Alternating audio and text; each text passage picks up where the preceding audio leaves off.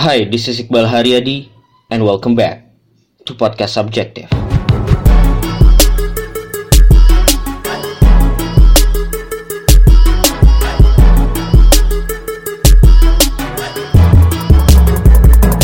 Oke, 8 Agustus 2020. Um, gua saat, saat ini lagi rekaman untuk YouTube dan podcast. Gua udah bareng sama temen gua uh, pasangan suami istri, Diki dan Eru. Diki dan Eru, monggo perkenalan singkat dulu. Oke, halo semuanya. Para penontonnya Bang Iqbal Haryadi, nama gue Diki. Gue sekarang uh, pegawai kantoran dan juga freelancer ya. Dan ini istri gue namanya Eru, dia full time freelance. Ya aneh sih full time freelance ya, tapi ya ilustrator lah. Kalau uh, Eru full time freelance ilustrator aja. Iya, Iya, full iya. Hmm. iya. Jadi kalau uh, oke ini kita mulai dari mana ya? Kalau ber- kalian berdua kan berarti dua-duanya ilustrator ya. Dan Hmm. apakah uh, ini sebelum masuk soal pekerjaan ya, tapi apakah ilus dunia ilustrasi juga yang membuat kalian saling jatuh cinta? Iya, jatuh cinta. Bisa bisa dibilang iya sih Bang. Dulu awal awal itu kan gue buat komik tuh. Nah, ini salah satu pembaca. Nah, cuma dia salah satu pembaca yang getol gitu lah buat reach out ke gue yang dulu kepo, di yang Facebook. Heeh. oh, oke oke. Oke, itu berarti Wah. dimulai dimulai dari komik yang di Facebook itu, Dik ya? Ya, komik aso. Oke oke, ceritain dong soal komik Aso. Jadi lu tuh mulai bikin komik Aso di Facebook tahun berapa? Terus kayak gimana? Dulu tahun berapa ya? Gue lupa tahunnya kayaknya 2014 awal deh. Jadi dulu gue waktu itu masih awal-awal kuliah. Gue juga baru putus waktu itu sama pacar gue di SMA kan. Terus galau tuh. Akhirnya nyoba apa ya? Gue bingung kan, bingung gitu kan nyalur ke, ke, ke apa ke mana. Akhirnya gue waktu itu pernah lihat videonya Aditya Dika. Kan. Terus dia bilang kalau ke- konten atau sesuatu apa pun itu yang berdasarkan keresahan tuh bakal bagus tuh, bakal, works jadi kebetulan waktu itu gue suka gambar gue emang dari kecil suka gambar kan ya udah gue buat aja komik iseng-iseng tentang itu tentang mantan gitu-gitu ya udah Hmm. gue posting di Facebook ternyata rame gue buat fanspage apa fanspage-nya nah ini salah satu yang like fanspage itu gitu kan Oh, oke. gitu. Tapi berarti sebelum itu ada. beneran nggak kenal? Sebelum itu beneran nggak nggak kena jadi kita salah satu pasangan internet yang Yang berhasil. berhasil dan lewat Facebook lagi Waduh. itu masih Eh. seribuan lah yang like ya udah dia tiba-tiba nge-reach out tiba-tiba uh, Facebook pribadi gue gitu kan nah dari situ kenalan Kalau dari eh, ya ini le- lempar dulu. Kalau dari Eru gimana tuh? Sudut pandangnya Eru gimana? Jadi ngelihat komik gimana? Dulu sih merasa komiknya di kini tuh relate banget gitu sama aku. Soalnya waktu itu juga baru apa ya? Baru putus cinta juga, jadi kayak relate banget. Terus akhirnya, aduh penasaran ini siapa sih yang buat? Akhirnya kepo kepo kepo. Ketemulah akun aslinya, terus penasaran kan, terus kenalan. Oke. Gitu aja sih. Terus ya udah chat-chatan dan segala macam lah ya. Iya Nah, terus si jadi lu bikin eh, pertama bikin komik itu di Facebook Dik. Terus per, ap- apa momen pertama yang bikin itu rame ya? Maksudnya yang bikin itu jadi banyak yang Uh, yang bikin itu rame Baca. apa ya waktu itu ya yang jelas waktu itu kan gue uh, sepak terjang awal di Facebook ya bukan Instagram waktu itu karena waktu itu rame itu karena gue ikutin tren-tren yang di Facebook waktu itu apa yang ada pada saat itu. Dan juga selain itu kan selain ikutin tren gue tetap pakai konten original gue yang surat-surat itu dan ya dari situ ramenya dan karena di Facebook itu bisa di share jadi cepet gedenya waktu itu.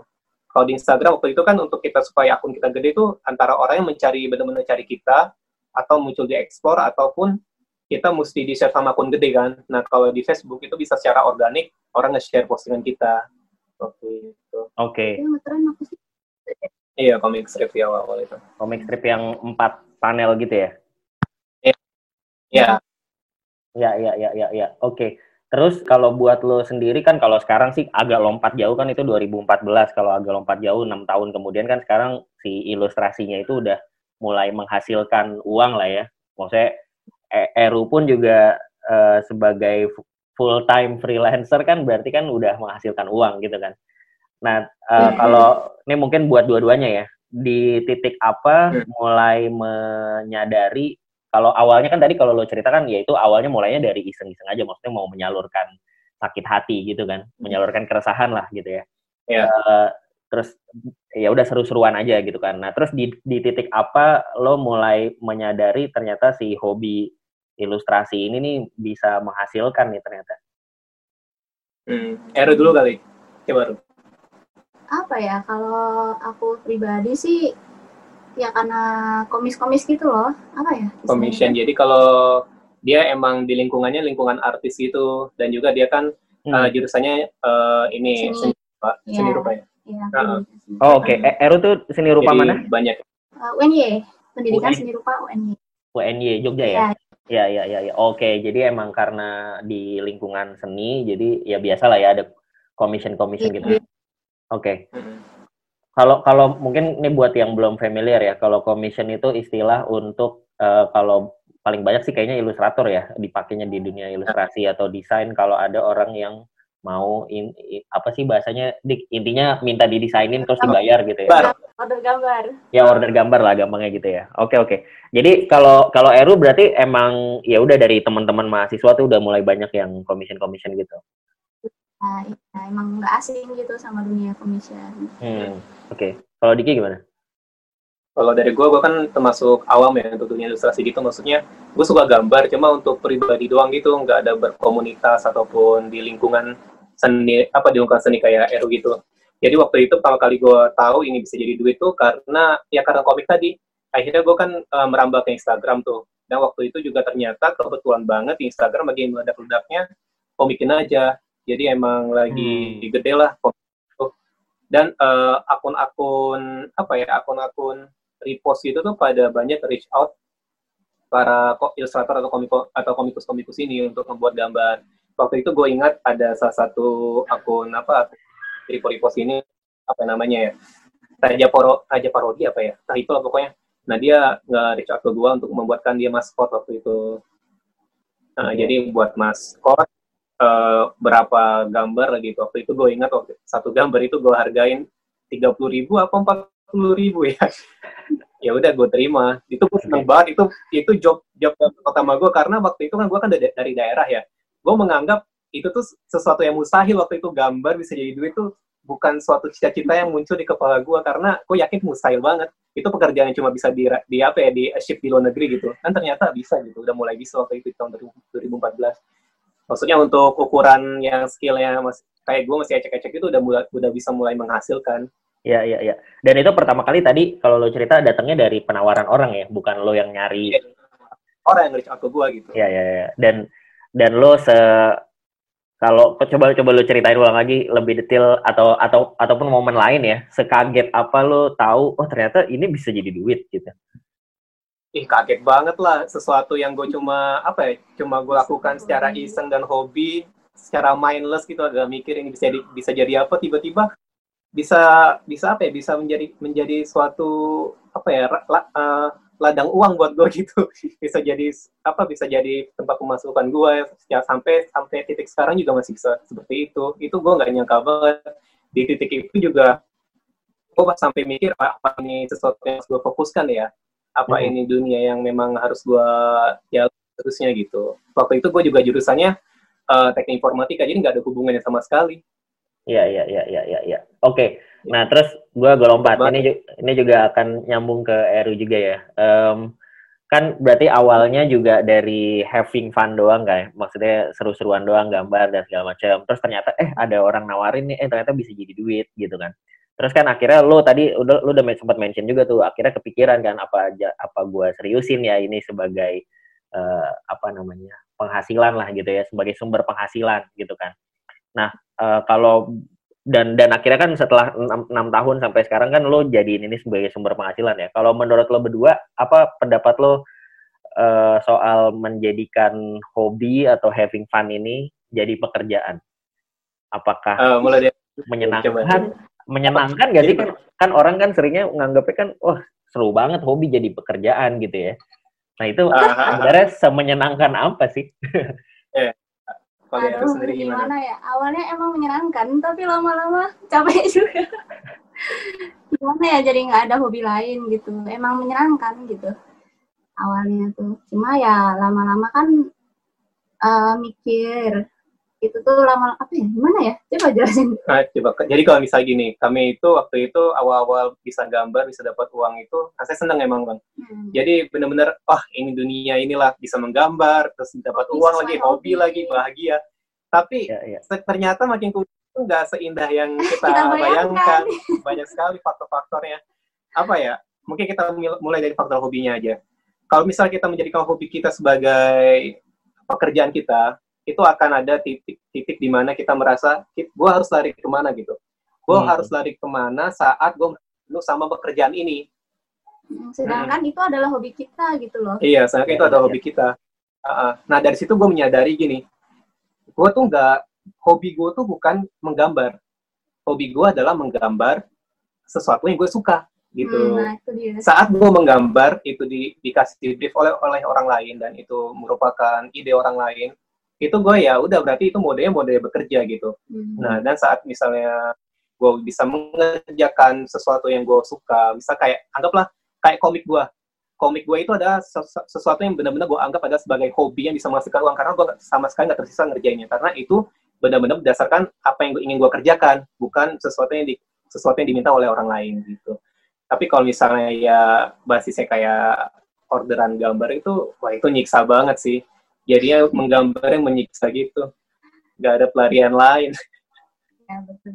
Apa ap- oke. Jadi inti Ya, jadi intinya adalah eh, awalnya hobi, terus ketika dia dialihkan menjadi pekerjaan, ya udah emang kerjaan kerjaan aja gitu kan. Ketika Ya, ya. ketika capek, ketika stres ya sama aja sebenarnya dengan orang-orang lain yang pekerjaannya mungkin gak ada hubungannya sama hobinya gitu kan. Nah, jadi transisinya tadi selain yang tadi Diki udah mention eh, apa namanya membedakan ya udah nih akhirnya lu juga jadi mempunyai definisi baru kan apa yang apa yang lu anggap sebagai pekerjaan, apa yang lu anggap sebagai hobi gitu kan. Selain itu transisinya apalagi tuh untuk menjaga eh, apa ya ibaratnya ya kerjaannya juga lu nggak akhirnya ujung-ujungnya malah ah ini tadinya hobi terus lu jadi stres banget akhirnya gua nggak mau kerja ini deh sama sekali kan nggak nggak kita kan nggak mau kayak gitu juga kan akhirnya apa tuh transisi yang dilakukan hobi lain cari hobi Iya, lain mencoba mencoba. Nah, iya dan juga salah satu hal yang gue ini, yang gue apa, yang gue lakukan adalah waktu itu kan gue nge-freelance-nya sendiri tuh. Itu Hmm. gue nge-freelance sendiri. Kantor kerjaannya gambar. Freelance gue juga kerjaannya gambar waktu itu. Itu sebelum nikah. Dan itu menyiksa saya minta ampun karena mau nyisain waktu buat hobi lain pun juga nggak ada. Pada akhirnya adalah eh, salah satu solusinya, ya udah kita kurangi berarti pekerjaan yang sesuai hobi kita. Mencoba Oke. transisi ke hal yang lain dan eh, yang sesuai hobi kita mungkin bisa kita bagikan ke orang lain ataupun juga bisa apa ya bisa kita kita apa ya kita kita buat sedemikian rupa agar itu menjadi lebih ke menjadi pekerjaan gitu dibanding hobi. Seperti kayak waktu itu gue menggambar ada- menggambar kan gue sendiri nih. Kalau misal gue gambar sendiri itu kerasa banget kalau itu menyiksanya. Akhirnya waktu itu gue eh, coba coba pelan-pelan serahin ke Eru gitu. Waktu itu Hmm. Eru masih kuliah kan tapi udah pelan-pelan bantu gue. Nah di situ udah terbagi-bagi kan jadinya misalnya dia warnain gue yang gambar fine artnya misalnya gitu. Nah dengan hal-hal seperti itu bagi gue itu udah sedikit apa ya bantu membantu transisi tadi itu sih. Hmm, hmm, hmm. oke Ero ada yang mau ditambahin nggak apa udah terwakili Nah, udah terwakil Ngomong jadi tapi emang em, mungkin gua j- gua karena baru tahu cerita kalian juga ya jadi ya cerita cerita kalian jadi salah satu contoh ini ya apa namanya apa sih namanya ya hubungan yang saling mensupport lah gitu ya Iya, iya. Hmm. Mm. Mm-mm. Jadi eh, secara kemampuan gue akui sih, gue kemampuan gue nggak bakal sehebat Ero. Jadi Ero itu eh, apa ya? Secara skill dia tinggi banget nih bang, tinggi banget secara, secara skill. Skill apa? Skill menggambarnya itu benar-benar apa ya? Menurut gue udah di atas rata-rata lah, apalagi untuk seusianya. Tetapi skill, apa skill skill lagi? Skill mencari peluangnya, skill Hmm. berbisnisnya dan skill mengolah itu menjadi uang tuh mau masih kayak kurang banget gitu. Dan, dan gue sadari gue mempunyai hal itu. Gue Hmm. punya keberuntungannya, gue tahu bagaimana mengubah gambar ini menjadi, menjadi uang. Dan karena itu kami bisa apa ya? Menurut gue kami cocok gitu. Dan gue juga tahu gimana eh, apa ya eh, ranah ini tuh gue udah paham gitu karena gue kan juga bukan cuma apa sekedar pengamat tapi juga pelakunya kan. jadi saling melengkapi lah ya Iya. Hmm.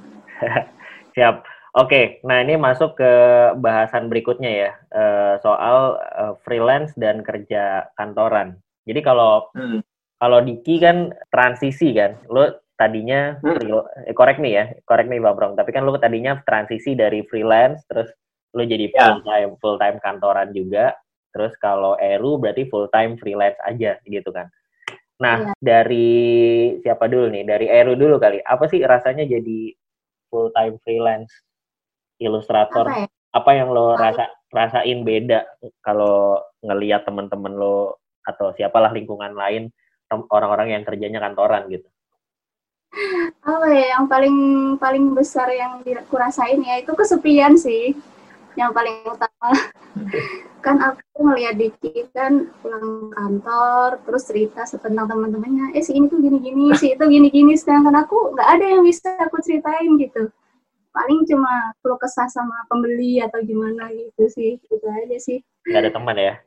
Tapi kalau hmm. yang ininya apa? Yang menyenangkannya apa? Menyenangkannya ya banyak me time-nya sih. Hmm. Terserah main aja terus bebas bisa ngatur waktunya kadang kan iya iya iya ya.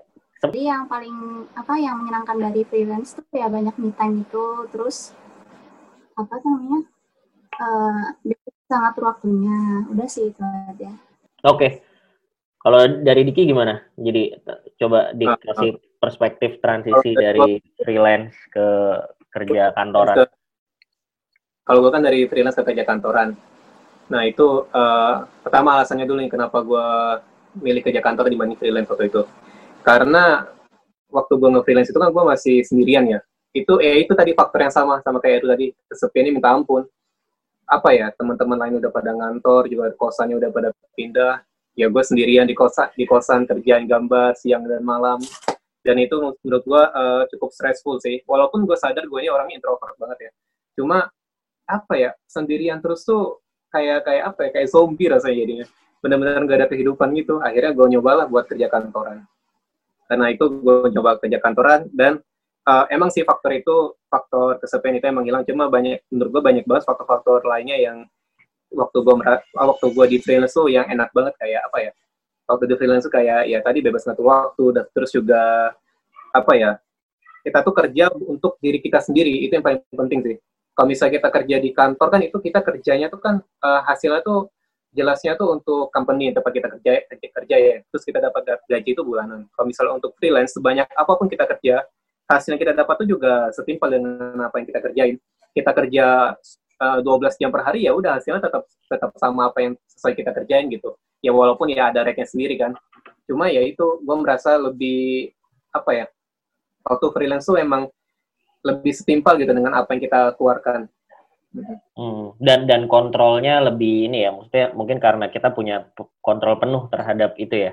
Iya, kontrol penuh terhadap itu. Cuma kalau masalah kontrol juga gue agak kurang setuju sama mungkin sama Erjo kurang setuju soal bebas mengatur waktu karena menurut gua uh, justru freelance itu cukup sulit untuk mengatur waktu karena apa ya karena kalau bisa kita kerja kantoran itu jelas waktu libur kita Sabtu Minggu terus ada cuti. Itu enak buat ngatur yang itu justru kontrol kita punya kontrol penuh di situ gitu loh benar-benar kosong. Sedangkan freelance ini itu kita bisa kalau bisa kita nggak bisa mengontrol waktunya sama sekali itu dan gue rasa banyak orang bakal seperti itu untuk pertama kali apa ngejalanin freelance itu mereka bakal kesulitan untuk kontrol kontrol waktunya. Maka apa bahkan mereka bisa-bisa kerja tuh bisa-bisa apa ya mungkin kerja tuh tujuh hari penuh gitu seminggu penuh terus. Jadi nggak ada nggak ada jeda nggak ada libur nggak ada jeda. Yang yang mungkin sekarang itu juga dijalani sama Eru gitu. Jadi nggak jelas waktu libur kapan. Apalagi kalau misalnya kita uh, nge-freelance-nya based on order kayak yang uh, Eru kerjain di Fiverr itu. Itu benar-benar nggak nggak ketebak sih orang place ordernya kapan. Hmm, hmm, hmm. gimana gitu. Tapi akhirnya nggak bisa di manage juga ya. Maksudnya triknya apa tuh? Apakah emang apakah sebenarnya dengan uh, karena karena order base gitu ya atau commission base ya tergantung orang ordernya kapan gitu kan dan kita biasanya kan ada kayak gitu kan biasanya ada SLA-nya kan. Maksudnya kita mau deliver berapa hari nih gitu kan. Uh, betul, betul. Di bagian itunya emang nggak uh, bisa diatur juga ya. Jadi misalnya emang kita punya settingan nah, kita nggak uh, nggak terima nih bagian, Sabtu Minggu. Gitu. Bagian situ bisa diatur sih bang, cuma nah bisa bisa. Bagian situ bisa diatur delivery time bisa diatur, terus juga uh, kita juga bisa nonaktifkan lapak kita juga kalau misalnya kita nggak mau ambil orderan. Cuma itu juga ada dengan konsekuensinya tersendiri gitu. Uh, kebanyakan orang yang mau memakai jasa freelance, misalnya kayak di Fiverr khususnya, itu mereka inginnya pertama cepat, terus juga uh, terus juga murah. Nah, faktor-faktor ini tuh mesti kita keep gitu kan. Dan juga kalau bisa kita memperpanjang delivery time tadi, kita bisa kehilangan customer-customer customer-customer ini. Pertama itu. Yang kedua adalah kalau bisa kita mematikan gig kita secara algoritma di Fiverr itu, kita bisa-bisa kelempar jauh ke, ke halaman berapa gitu untuk mencari lapak kita sendiri. Hmm. Nah itu salah satu kekurangannya. Makanya adalah makanya kita agak sulit, sulit untuk mengontrol orderan masuk itu. Belum lagi hmm. masalah waktu karena waktu orang yang order dari luar sama waktu kita tuh berbeda. Mereka kebaikan order kan di waktu uh, kita tuh tengah malam gitu karena subuh, uh, subuh tengah malam gitu. Di kita jadinya ya itu deadline jadi tengah malam semua. Jadi selain selain faktor yang tadi yang kita nggak bisa ngontrol waktu kapan kita bisa libur kita juga sulit untuk mengontrol kapan deadline-nya itu. Makanya salah satu solusi solusinya yang paling yang paling bagus adalah kita membuat tim. Jadi kita hmm. punya asisten ini ini sehingga kita bisa uh, memanage waktunya lebih lancar sih oke okay, oke okay. Nah tadi lo udah mention soal Fiverr ya. Nah ini gue yeah. coba kita bahas sedikit soal Fiverr karena gue yakin banyak orang yang belum terlalu familiar lah sama Fiverr sebagai salah satu platform yang uh, bisa membuat lo punya apa ya opportunity klien ke banyak tempat gitu ya. Uh, tidak oh, hanya di Indonesia gitu ya. Gue yeah. coba share screen nih. Yeah. Nah, ini udah halaman lo kan nih. Tapi uh, let's let's run through in general dulu kali Dik uh, dan Eru ya. Uh, apa sih Fiverr itu dan uh, apa namanya ya dia platform apa dan bagaimana cara kerjanya secara umum? Nah coba Eru bisa kali jelasin. Jadi Fiverr itu platform freelance ya. Itu dengan pihak ketiga. Ada banyak sih sebenarnya platform freelance, tapi uh, salah satunya Fiverr ini ada apa apa aja sih? Ada Upwork, ada juga uh, Sketchmob, ada Artisan Client, banyak lah. Cuma uh, spesial Fiverr ini adalah dia nggak terbatas di desain dan ilustrasi doang. Hmm. Jadi uh, kemampuan apa yang bisa kita jual itu bisa kita jual di Fiverr. Bahkan ada orang itu di Fiverr itu dia ber apa ya namanya? Dia berkostum sebagai Jesus, terus juga kalau misalnya kita bayar 5 dolar, dia bakal doain kita apa gitu. Oh, Pokoknya apa aja bisa. Itu yang waktu itu, lu, waktu itu lu share, Dik ya? Iya. Uh, Maka, ada. Gitu. doa pun ada gitu. Diaminin doa kita. Jadi kita di Fiverr ini bisa bebas kita menjual apa pun yang kita mau. Nah, termasuk juga nggak terlepas yeah, yeah, dari yeah. ilustrasi ini gitu. Oke. Okay. Cuma walaupun uh, video juga banyak. Ya, ya, ya. Jadi kalau kita lihat di sini kan ini ada graphic design, ada digital marketing, ada writing and translation, music dan audio, programming dan lain-lain gitu ya. Jadi intinya ini platform yang memper, mempertemukan antara orang yang mau cari penyedia jasa dengan orang yang menyediakan jasanya gitu kan? Iya. Yeah. Yeah, yeah. Oke. Okay. Kalau coba sekarang kita ambil contoh yang halaman kalian ya. Hmm. Eh bener kan ya ini? Gimana sih kalau iya, halaman yeah. halaman utamanya ya bener kan ini? Gimana tuh? Coba. Yeah. Nah ini adalah halaman Fiverr-nya uh, Diki dan Heru ya. Oke, gimana nih? Ya. ya, jadi gitu di Fiverr ini kan uh, kita bisa membuka lapak kita. Lapak itu di sini disebutnya gigs. Jadi kita bisa membuka berbagai macam gigs. Uh, di dalam satu akun tuh kita bisa buka buka nggak cuma satu jenis gigs, bisa kita fokus ilustrasi ilustrasi doang gigsnya nggak gitu, tapi bisa bermacam-macam. Tapi kebetulan gue di sini sama Eru uh, fokusnya kita di ilustrasi dan ilustrasi khusus buat streamer. Iya. Uh, uh. Hmm. Terus juga di Fiverr itu enaknya adalah kita nggak perlu apa ya sejauh sepengalaman gue ya, iya kita nggak perlu memasarkan karena karena dari Fiverr sendiri sih yang nyariin kita klien gitu. Jadi ntar mau kita kita ada pasarnya sendiri bisa kita masih jual jual di 5 dolar gitu kan misalnya. Jadi harganya itu ya startnya dari 5 dolar terus 10 kelipatan-kelipatan gitulah. Nanti kita di gig kita ada package-nya gitu kan 5 dolar dapatnya apa, kalau 10 dolar dapatnya apa, di 15 dolar dapatnya apa. Hmm. Nah, setelah kita udah setting package-nya itu tadi, ya udah nanti Fiverr sendiri yang akan mencarikan kita apa namanya customernya. Tapi ya itu itu tadi tergantung juga dari jasa apa yang kita sediain juga porto kita bagus atau enggak. Tapi intinya adalah uh, berbeda dengan kita men menjadi freelance misalnya di sosmed doang ya kita mencari klien gitu-gitu. Di sini kita bisa apa ya bisa uh, nunggu bola lah nggak perlu jemput bola gitu. Jadi selama ini kita emang nggak ng ngakuin marketing sama sekali di sini. Oh beneran? Nggak nggak nggak promo nggak apa gitu? Ada nggak ada? Ya paling cuma Share ke biar, ah, ah. biar diklik terus naik impressionnya sampai Iya, itu doang gitu sih. Oh, I see. Jadi jadi sebenarnya secara platform pun mereka eh, yang ngedorong eh, ini ya eh, demand-nya ya. Iya, Iya. betul.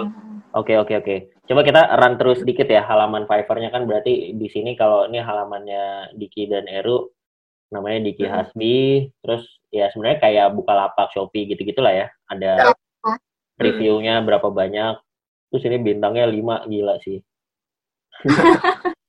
oh terus ini yang tadi ya. Jadi kita bisa ngeset juga dari Indonesia, member dari 2017, average response time one hour. Ini dari ini kan ya, dari dari mereka yang record activity kita ya. Heeh. Hmm, oke. Dan last delivery eh, satu hari yang lalu gitu. Nah, yang gua yang gua ini juga ini sih yang gua highlight ya. Ini kan tadi mungkin penjualannya udah 995 gig nih yang udah di serve. Nah, terus yang menarik adalah tadi eh, kliennya ada dari Kanada, dari Norway, dari US Iya.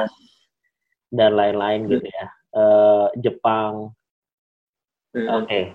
Nah, lo lo gimana awalnya menemukan uh, niche khusus bahwa ada nih demand yang spesifik di pembuatan uh, yang rame itu yang mana sih? Kayaknya bukan yang ini ya, satu lagi ya. Yang satu. Iya, satu lagi. Ini ya. Eh, Twitch ya. ah. Iya, Mm-mm. iya. Lo gimana tuh menemukan niche-nya? Maksudnya kalau kita kalau gua punya skill uh, ilustrasi dan gua buka halaman di Fiverr, tapi gue cuma bilang ya udah gua bisa gambar apa aja, itu kan mungkin nggak terlalu laku juga kan, susah ditemukan lah gitu ya. Nah ini lo akhirnya bisa menemukan niche, ada kebutuhan emo, gue nggak tahu nih, gue bukan gamer ya, tapi intinya emoji atau badge di Twitch ini tuh dari mana risetnya? Eh, ini sih waktu itu cukup kalau cara gue ya kita tinggal browsing aja sih di Fiverr sendiri. Betul. kita lihat di setiap kategori terus kita lihat kalau gue sesimpel lihat eh, di top kategori ini penjualan mereka berapa ya gitu. Gue cari aja yang banyak oh yang paling banyak laku ini dan kayaknya gue su- cukup sanggup untuk ngebuat kayak gini ya udah gue buat.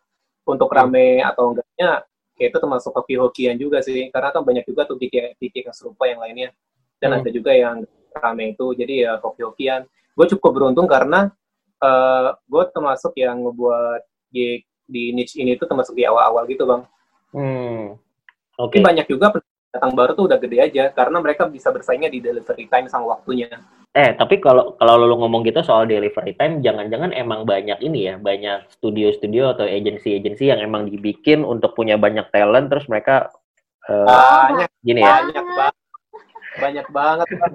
Bre- ada yang kerjaan 5 dolar sehari jadi anjir di situ. Itu. Iya, iya, iya. untuk orang-orang yang apa, apa ya kita kan belum tim ya. Kita punya kalau misal gue sama Heru emang punya asisten satu untuk untuk coloring. Cuma kita belum membentuk tim kayak gitu. Dan itu eh, kita kita bisa gue rasa ya kita bisa survive di niche ini sekarang karena karena kita mulainya itu udah cukup lama gitu. Karena kita udah Hmm. mulai apa udah punya reputasi untuk itu. Tapi kalau misal kita baru di niche, niche yang khususnya ini dan dan di sini sekarang udah banyak banget kayak studio yang apa ya yang mereka dari waktu dan harganya bersaing dan kualitasnya itu cukup sulit sih bang. Hmm, Kalau mau hmm, mulai. Eh, iya. cuma nggak menurut, menurut- mungkin karena banyak banget eh, studio-studio gitu menghasilkan menghasilkan karyanya itu apa ya menurut gue cukup apa ya kayak nggak nggak organik gitu loh bang nggak Iya, iya. personal gitu nah, kayak pabrikan aja Iya, gitu. kayak pabrikan jadinya. mm-mm. Kebayang, dan kebayang, kebayang. banyak dan streamer-streamer gede gitu bakal lihat sih yang kualitasnya gitu Eh, kalau berarti kalau eh, klien kalian yang paling berkesan so far dari mana tuh? Ada ada ada streamer gede gitu? Eh, streamer gede Yang apa ya tuh youtuber. Kita ada ini sih baru kemarin ini ada youtuber gede gitu. Dia satu juta satu juta subscriber ya gitu ya di YouTube. Dia order kita. Oke. eh, baru mau mulai Twitch gitu kan. Cuma ordernya baru satu tapi tapi itu berkesan banget karena youtuber itu yang YouTube youtuber yang gue suka banget dia youtuber gaming gitu kan. Cuma dia base nya base di buat pasar internasional gitu. Jadi gue seneng banget dan dia katanya mau mesen lagi sih. Katanya Wow. jadi buat emo- cuma kalau misalnya dari negara mana yang paling berkesan? Kebanyakan negara yang paling berkesan tuh orang Arab bang. Dari Arab Saudi. Oh iya, Arab banyak ya. Saudi- oh iya banyak. Arab Saudi itu nggak nggak neko-neko gitu maksudnya. Dia kalau misalnya kita pasang harga berapa dia mau gitu loh. Dia mau bayar gitu. dia mau bayar nggak nggak nawar nggak nggak nawar nawar bahkan bahkan kebanyakan orang Arab Saudi itu mintanya sehari jadi gitu loh bang. Iya, Hmm. dia berani bayar Ah, Jadi, bayar sup- tinggi apa, Yang penting cepat. sehari jadi gitu. ya Ya. terus ya ngasih tip lagi biasanya di akhir. Ah, Arab Iya iya. kalau iya. minyak Gue pengen gua gua pengen bahas dikit tapi takut menyinggung. Iya orang-orang orang Arab kan emang me- mentalitinya mentality bos. Jadi mereka gini-gini aja. Yang penting jadi udah gua kerjain gitu. Oke. Nah, terus ini balik balik ke sini ya. Berarti eh, kita sebagai orang yang punya gig juga bisa kasih pricing dengan package gitu ya. Ada basic, standar, premium, dapat apa dan deliverynya berapa lama gitu-gitu ya. Mm. Eh, gue tadi lupa nanya, kalau untuk mencoba niche-nya tuh kalian sempat eksperimen beberapa niche atau emang ini dari awal terus eh, luckily langsung rame gitu? Eh, ini dulu gua kan sempat aktif Fiverr waktu kuliah juga tuh bang. Di tahun Hmm. 2018 atau 17 gitu. Waktu itu untuk gambar-gambar anime biasa gitu anime ma- animal mascot gitu-gitu kan. Cuma yang nggak sekenceng sekarang. Kalau ini waktu habis itu eh, di awal gua apa kerja kantoran kan nyoba yang ini nyoba Twitch. Twitch apa Twitch emot ini. Kebetulan ada teman gue juga gue saranin buat ini kan buat buat Fiverr gue bilang eh cobain aja nih buat Twitch emot gitu tapi gue belum nyoba tapi gue tahu ini pasar ini rame gitu Hmm. udah pas dia nyoba katanya oh rame nih ya udah gue ikutan juga karena dia udah rame juga gue ikutan juga dan ternyata oh emang works laki Oke. banget sih Oke oke. Jadi Hmm, oke. eh, em, hmm, intinya sih Fiverr ini pada saat ini buat kalian berdua eh, apa salah satu source of income atau sumber penghasilan yang signifikan lah ya. Hmm. Iya. Ya, ya. Eh, ya mungkin nanti kalau teman-teman penasaran ya nanti ma- coba aja cari di fiverr.com slash Hasbi terus lihat aja nih ordernya udah berapa terus minimal package-nya berapa ya berarti bisa dikali-kali lah ya kira-kira berapa penghasilannya. Tapi intinya signifikan lah ya. Nah pertanyaan berikutnya ini mungkin udah uh, di akhir-akhir ya. Dengan kondisi pandemi kayak gini, dengan kalian punya pekerjaan di Fiverr ini, uh, gig di Fiverr ini, ada pengaruh nggak? Naik, turun, atau gimana? Sebenarnya ada sedikit kenaikan sih karena orang-orang eh, kami kan kerjanya di ini kan apa ranah streamer kan. Hmm. Sedangkan di ini banyak orang di rumah. Nah, itu otomatis kan banyak orang nganggur terus streaming lah mereka. Nah, alhamdulillah itu berdampak positif ke kita. Mohon maaf ya. Iya. Iya. Nah, Iya. apa ya kebetulan aja niche-nya berpengaruh seperti itu. Iya, Ah. eh, Jadi tergantung niche apa eh, faktornya bukan di Fiverr sih, tapi niche apa yang kita ambil di Fiverr itu. mm, Ya, ya, ya, ya, ya. Berarti em, ibaratnya dalam konteks kalian, karena kalian spesifik di ilustrasi atau gambar, desain, dan khususnya gaming juga, yang eh, pada kondisi pandemi sebenarnya tidak terlalu terpengaruh, tetap stabil, bahkan ada kenaikan karena orang akhirnya lebih banyak di rumah dan naik gitu ya. Ini gue juga, Iya. eh, kalian kan salah satu geeknya juga di Animal Crossing ya. Gue juga nggak tahu sebenarnya Animal Crossing itu game apa, tapi gue tapi gue lihat juga di sosmed kan orang ramai banget nih pada Animal Crossing Animal Crossing gitu kan. Jadi gue gue eh, bisa bisa paham oh ini tren gaming lagi naik, kebutuhan sekunder atau tersier dari gaming kayak skin, apalah emoji gitu-gitu kan pasti naik juga ya. Jadi eh, kalau Ya. dalam konteks kalian sebagai ilustrator akhirnya naik juga. Nah terakhir apa tips dari kalian yang udah jalanin quote and quote bisnis atau pekerjaan ini udah bertahun-tahun buat tips lo buat siapa pun yang baru mulai atau baru tertarik untuk mendalami menseriusi uh, dunia ilustrasi dan memasarkannya secara digital ini. Hmm. Eh, kalau tips dari gue, ya itu sih. Kalau misal bisa mulai secepat mungkin ya mulai aja secepat mungkin. Misal kalian masih SMA atau misal masih eh, kuliah ya udah mulai dari situ saja situ, aja gitu. Karena nggak nggak banyak penekut banyak waktu di awal-awal kan. Bisa dilakuin di sampingan juga. Kalian pulang kuliah atau pulang sekolah bisa ngejalanin itu. Karena sekarang udah banyak banget tuh anak-anak SMA tuh yang udah mulai apa ya nge-freelance di Fiverr gitu. Karena mereka ngebuat vector art gitu-gitu karena kan eh, ini kan nggak sebatas di Fiverr doang kalian bisa bawa customer keluar kalian juga bisa nge-expand personal branding kalian so dan dan semua itu tuh takes time gitu dan eh, makanya ada baiknya jangan ditunda-tunda jangan jangan nunggu kalian mesti kerja dulu baru memulai ini tapi mulailah secepat mungkin selagi kalian justru selagi kalian masih kuliah masih dibayar orang tua, masih semuanya masih apa ya? Ibaratnya masih masih punya financial freedom, belum ada kewajiban apa-apa. Di situlah momen momen paling emas ya untuk kalian mengembangkan hal-hal kayak gini. Gitu sih kalau dari gue. Karena uh, apa ya? Dan juga jangan takut sama sama apa ya? Sama industri industri apa industri desain ataupun ilustrasi saat ini karena yang udah bisa bisa benar-benar udah bisa buat bertahan hidup itu benar-benar bisa buat uh, apa ya menjadikan itu pekerjaan utama kalian. Hmm.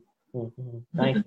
Dari Eru ada yang mau share juga? Uh, mau aja nih uh, apa itu namanya? Kalau mau mulai sih banyak-banyak riset aja. Terus kalau misalkan kalian nggak bisa gambar tuh juga bisa gitu loh dengan cara yang paling mudah tuh vektor ya. Iya, gambar vektor. Vektor tuh paling paling paling laku banget gitu di Fiverr. Itu siapa aja bisa juga, nggak harus gambar tangan, tapi hmm. bisa jalanin itu gitu. Hmm. Itu hmm. aja sih. Jadi banyakin banyakin di riset untuk cari apa sih gue gue bisa mulai dari mana gitu kan? Apa yang bisa bisa gue mulai dengan apa yang gue bisa saat ini dan mulai secepat mungkin gitu kan? Karena prosesnya butuh waktu. Tadi mungkin kalau uh, Diki dan Eru ya mungkin waktunya berapa di dua tahun tiga tahun? Uh, ya dua tahunan dua tahun ya, ya. dua tahun sejak memulai sampai mulai kelihatan oh nih udah mulai kelihatan nih bisa ada duitnya dan segala macam gitu kan dan dan dan dua oh, tahun iya. itu dua tahun itu harus dilewatin kan? Nggak bisa di skip. Nah, harus harus dilewatin. Dan juga uh, yang khawatir untuk mencoba banyak hal karena kan di Fiverr kan bisa kita bisa buat kayak 10 lapak gitu ya buat aja macam-macam ntar dilihat nih mana yang rame gitu. Hmm. yang gak rame dieliminasi aja. Ntar buat yang baru lagi. Ya. jadi uh -uh, jadi jangan apa jangan takut untuk coba banyak hal gitu. Kalau satu gagal coba yang lain. Mm -hmm. ya ya ya ya ya. Oke. Mantap. Gitu. thank you Diki dan uh, Eru terakhir ada yang mau di kalau hmm. orang-orang mau lihat karya kalian uh, di mana tuh atau mau nanya-nanya lebih lanjut bisa menghubungi di mana? uh, mungkin kalau misalnya di gue bisa di apa bisa follow gue di dhiqi e underscore hasbi atau bisa follow di asogebo juga sih. Kalau Eru di mana? Aku di @aisa underscore e r r u u. Mm -mm. Oke, okay. itu semua di Instagram ya. Nanti gue mention juga. Ya. Yeah. Oke, okay, sip. Diki, Eru. Oke, okay, mantap. Thank you so much obrolannya gue yakin bermanfaat sih buat banyak orang buat uh, buka wawasan lah ya soal potensi ini. Amin. Sip sip. Thank you. Iya. Ya, makasih bang. Makasih bang.